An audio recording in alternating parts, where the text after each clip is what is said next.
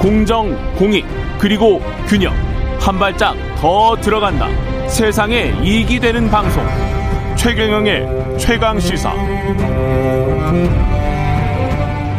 네, 윤석열 정부 주요 국정 과제 중 하나죠. 임기 내 230, 250만 호 플러스 알파 주택을 공급하겠다. 국토부가 최근 구체적인 주택 공급 계획을 마련하기 위해서 민간 전문가들로 구성된 주택 공급 혁신위원회를 꾸렸습니다. 혁신위원회 참여하고 계신 분입니다. 혁신위 아, 권대중 명지대학교 부동산학과 교수 전화로 연결돼 있습니다. 안녕하세요, 교수님. 네, 안녕하세요. 아우 중요한 또 혁신위원회 참여하시네요. 일단 네, 뭐 참 예 참여를 축하드리고요. 아닙니다. 네, 네. 예 부동산 공급 정책의 윤곽을 같이 지금 잡고 계시는 거죠 이 민간위에서. 그렇죠. 음. 어, 아, 그 혁신원에 첫 회의를 했는데요. 예. 어, 원희룡 장관께서 이제 취임사에서 밝힌 대로 주택 공급 250만 호 공급 실천을 어떻게 할 것인가. 음. 어, 지역별로 뭐 시차별로 또 주택 유형별로 그 특성을 감안해서 어, 공급 계획에 대한 로드맵을 발표하겠다고 말씀하셨는데요. 예. 이, 이 위원회에서는 아마도 그, 이제 첫 회의에서는 이제 의견을 청취하는 정도였는데, 음. 그 구체적인 방법과 방향성을 제시할 것 같습니다. 예. 이 위원회 밑에 이제 주택 TF 팀이 또 있습니다. 예. 예, 차관이 이제 위원장이 되면서 그 팀, 팀에서 구체적인 어, 뭐 어, 지역과 일정을 이제 짤 텐데요. 음. 어, 처음에 회의에서는 뭐 어, 각계 각층의 그 민간 위원들이기 때문에 그동안의 주택 공급과 관련된 뭐 고충이라든지 그런 의견을 듣는 자리였던 것 같습니다. 아 처음에는 그냥 고충과 의견을 듣는 자리. 네, 그, 그, 건- 자리에서 뭐 이제 아께 있던 우리 교수분들도 몇몇 계시는데요. 예. 교수분들은 이제 지난 정부의 그 주택 정책과 서로 바뀌는 이번 주택 정책 음. 어떻게 가야 되는지 사실은 그 어, 장밋빛 그 그림보다는 음. 그 실천이 가능한 주택 공급 정책이 필요하고 예. 그다음에 이제 어, 이 걸림돌을 걷어내서 민간도 주택 공급을 활성화시킬 수 있는 방안 음. 뭐 그런 것들을 얘기했는데요. 저는 뭐 그런 쪽으로 얘기를 했습니다, 사실. 네. 그랬군요. 실천이 가능한 공급 방안, 그 임기 내 250만 원 플러스 알파 이거는 실천 가능하다고 보세요? 현실적이라고 보십니까? 우선은 그 그날 이제 회의에 뭐 이원재 차관님이나 또 김상 어, 실장님 그리고 진현한 뭐 어, 관리관까지 다 참석을 했는데요. 예. 주택 공급이 250만 호를 입주 물량으로 보는 게 아니고요. 아. 국민은 아마도 입주 물량으로 볼 겁니다. 그런데 어, 지금 착공해도 4년 5년에 입주하기가 쉽지가 않아요. 아- 않아요. 그 큰 단지들은. 그렇죠. 네, 그래서 250만 호를 그 지역별로 요, 또 유형별로 어, 이 그 주택 공급을 음. 어, 적어도 어, 착, 1호가 내진 착공까지는 가야 된다. 아. 네, 250만 호 기반 조성까지는 가야 되지 않느냐 하는 게 그 중론이고요. 250만 원을 제가 뭐- 인허가까지는 해주는 거다. 예. 그럴까지는 가야 된다고 봐요. 예. 그런데 100% 아니라도 음. 어, 이래 간다면 이제 민간이 그 정부가 제시한 거, 고객으로 제시한 거 말고도 예. 우리가 흔히 말하는 집장사라고 하는 사람들의 그 단기 주택 공급 양도 있거든요. 예. 그래 따진다면 뭐 물량은 더 넘칠 수 있는데 예. 일단 어쨌든 간에 그 공공의 142만 호라든지 이런 그 숫자 아, 그 제시된 것들은 음. 적어도 공급 기반을 확실하게 공급할 수 있는 기반을 만드는 게 최선의 목표입니다. 예. 근데 그 주택협회나 건산연이나 이쪽 이제 분들도 많이 참여를 하셨던데 위원을 보니까 네. 그분들은 아무래도 이제 건설업계 애로 사안이나 이런 것들을 많이 말씀하셨을 것 같고 특히 지금 인플레이션 때문에 고충이 심하다는 그런 이야기를 했을 것 같은데 어떻습니까?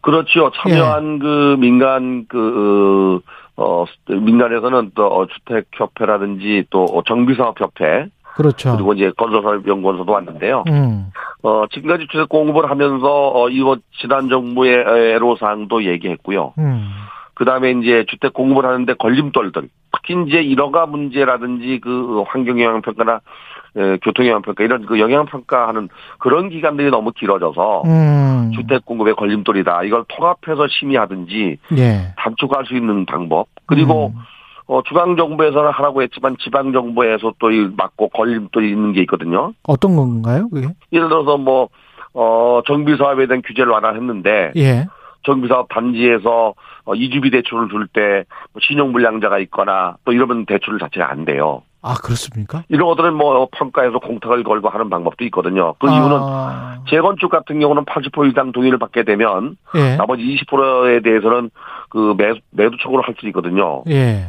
이와 마찬가지로 뭐 한두 가구 때문에 걸림돌이 있을 수 있어서 이런 문제. 어. 그다음에 뭐 어, 교통 환경 영향 평가 같은 경우 굉장히 시간이 많이 걸려요. 예. 이러고도 통합해서 할 수 있도록. 그래서 인허가 절차를 좀 서울시가 추진하고 있는 통합 어, 신속 통합 계획처럼 신속하게 통합해서 할 수 있도록 해달라는 게 이제 주문이고 뭐 이런 여러 가지 그 업계 각자의 그 분야에서 어, 주택 공고를 해오면서 애로사항도 어, 처음에는 뭐 우리 그 원희룡 장관님께서 듣는 그런 자리였던 것 같고요. 예. 향후의 회의는 이제 그걸 바탕으로 이제 어떻게 갈 것인가 방향지를 할 것 같습니다. 그 원희룡 국토교통부 장관이 그 첫 번째 제도 그 네. 공- 주택 공급 촉진하기 위해서 가장 먼저 손봐야 할 첫 번째 제도로 분양가 상한제를 꼽았단 말이죠. 네. 그 관련해서 조금 논의가 있었습니까? 분양가 상한제 얘기는 없었습니다. 없었습니까? 네, 그 방향, 그 주택 공급에 대한 방향성만 있었지. 아, 네, 근데 이제 제가 생각할 때 그 원희룡 장관께서 이제 말씀하신 그 분양가 상한제 어 폐지는 골라해도 뭐어이 규제 완화 얘기를 하셨는데 그렇죠. 제 생각에는 이제 공공택지는 이미 그 62개 항목을 적용하고 있어요. 예. 근데 이제 민간택지는 7개 항목이지만 사실 그 속을 보면 62개 항목이 거의 들어가 있습니다. 음. 근데 최근에 와서 뭐이그 건축 자재값이 많이 오르고 있거든요. 예. 특히 이제 건축비 중에서도 철근이나 시멘트 값이 많이 오르고 있는데 음. 이런 것들이 이제 적용되지 않다 보니까 어 지금 분양을 앞두고 있는 단지들이 전부 기대의 심리 때문에 분양을 미루고 있어요. 음. 뭐 조속간 내에 이거는 규제 완화가 나올 거로 보여지는데요. 예. 규제 완화는 뭐 적어도 이주비 이자라든지 최근 상승하고 있는 원가 정도 원- 원자재 값의 상승을 반영하는 것들 예. 뭐이 정도가 포함되지 않겠나. 특히 이제 정비 사업을 하면서 어, 민간 택지 같은 경우는 소송 비용이 있거든요. 명도 소송이라든지 그렇죠. 그렇죠. 그런 비용들이 사실 포함이 안 되고 있습니다. 아. 그래서 이런 것들을 좀 포함해서 현실적으로는 바꾸지 않겠나. 음. 저도 이제 몇 군데서 분양가 심의위원장을 맡고 있거든요. 예. 그래서 이 부분은 제가 잘 알고 있는데, 음. 어, 이 조합에서는 그 분양 가격이 낮아지면 낮아지는 것만큼, 어, 추가 부담금이 나오기 때문에 직접적 피해가 가요. 음. 그래서 너무 가격을 낮춘다고 해서 바람직하지 않다고 보는 게, 예. 가격을 낮춘다고 인근 지역의 아파트 가격이 낮아지면 좋은데, 음. 분양받는 사람만 낮게 받게 되거든요, 이게. 예. 그래서 원래 취지는 고분양가를 그 어, 막고 분양가를 낮추려고 하는 목적이었는데 예. 너무 이제 낮다 보니까 다시 분양받는 사람만 어, 정상 가격으로 올라오는 그런 형태가 돼서 음. 어 장관 저 원- 원영 장관께서도 아마 이- 그런 부분을 알고 계셔요. 그래서 음. 어 분양 가격을 그 시세보다는 뭐 낮게 해야 되겠지만은 예. 어느 정도는 현실화시켜야 되겠다는 거 예. 그걸 갖고 계신 것 같습니다. 네. 그러면 그게 시세 몇 퍼센트 정도가 돼야 합리적인 가격일까요? 제 개인적인 생각에는 현재 그 지역에 따라 차이 있지만은 서초 강남 지역의 분양 가격은 시세 대비 뭐 60%까지 내려갑니다.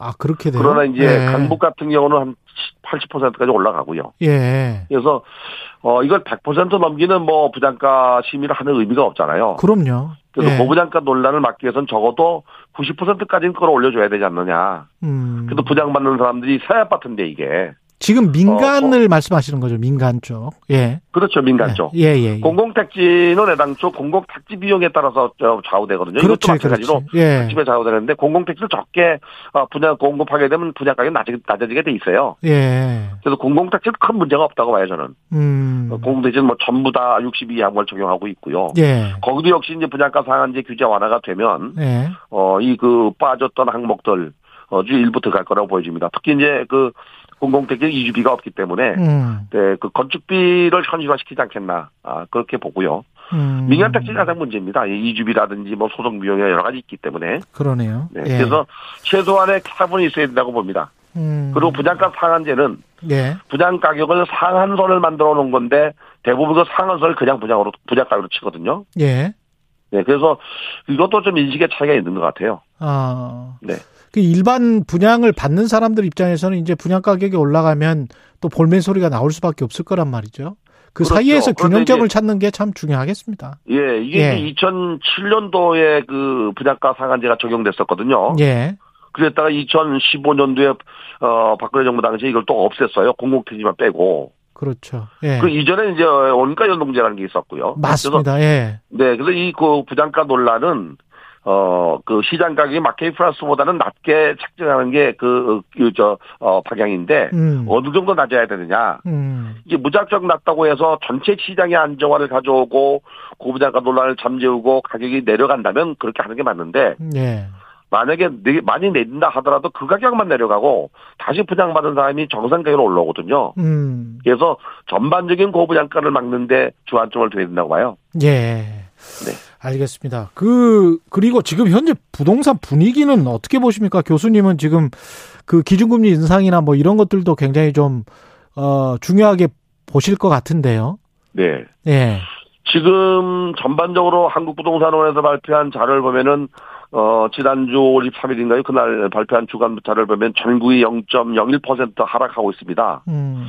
서울은 뭐 보합세입니다. 그러나 이제 경기도가 또 0.02% 하락하고 있는데 예. 제 개인적인 생각에는 뭐 이전 정부는 공급도 부족했고 저금리로 갔기 때문에 가격은 오를 수밖에 없는 구조였어요. 예. 근데 이번 윤석열 정부는 가만히 있어도 득을 본다고 제가 농담으로 그런 얘기를 했는데요. 어, 부동산 시장이 지금 금리가 올라가면 그 뭐 무조건 가격은 떨어진다고 봐야 됩니다. 금리 때문에. 근데 그게 이제 예. 상한선이 있는데 예. 지금 기준금리가 지난주 엊그제 올려서 1.75% 됐잖아요. 예. 예, 시장 금리가 6%를 넘어서고 있습니다. 음. 통상 시장 금리가 8%에서 8에서 10% 정도 되면 매수자가 매수 유치이 되거든요. 그렇죠. 한뭐 몇십 년 정도의 금리 인상을 보고 부- 부동산 가격을 맞춰 보면 그렇습니다. 가장 타격을 본- 받는 게 이제 금리 인상인데 음. 어, 예전에는 그 3억 4억 하던 아파트가 1억만 대출을 받아서도 집을 샀는데 이제는 뭐 5억 10억이 돼 버렸잖아요. 그렇죠. 그럼 대출을 5억 10억을 받아서 집을 사야 되고 금리마저 올라가 버리면 음. 그 부담은 상당히 크거든요. 음. 그래서 어, 이 금리 인상 때문에 시장이 안정화되지 않겠나. 음. 사실은 공급이 늘고 정상 시장에서 안정화돼야 되는데 예. 금리가 올라서 시장이 안정화되는 그런 구조로 아마 올 연말 내년 가을로 가지 않겠다는 생각이 들어요.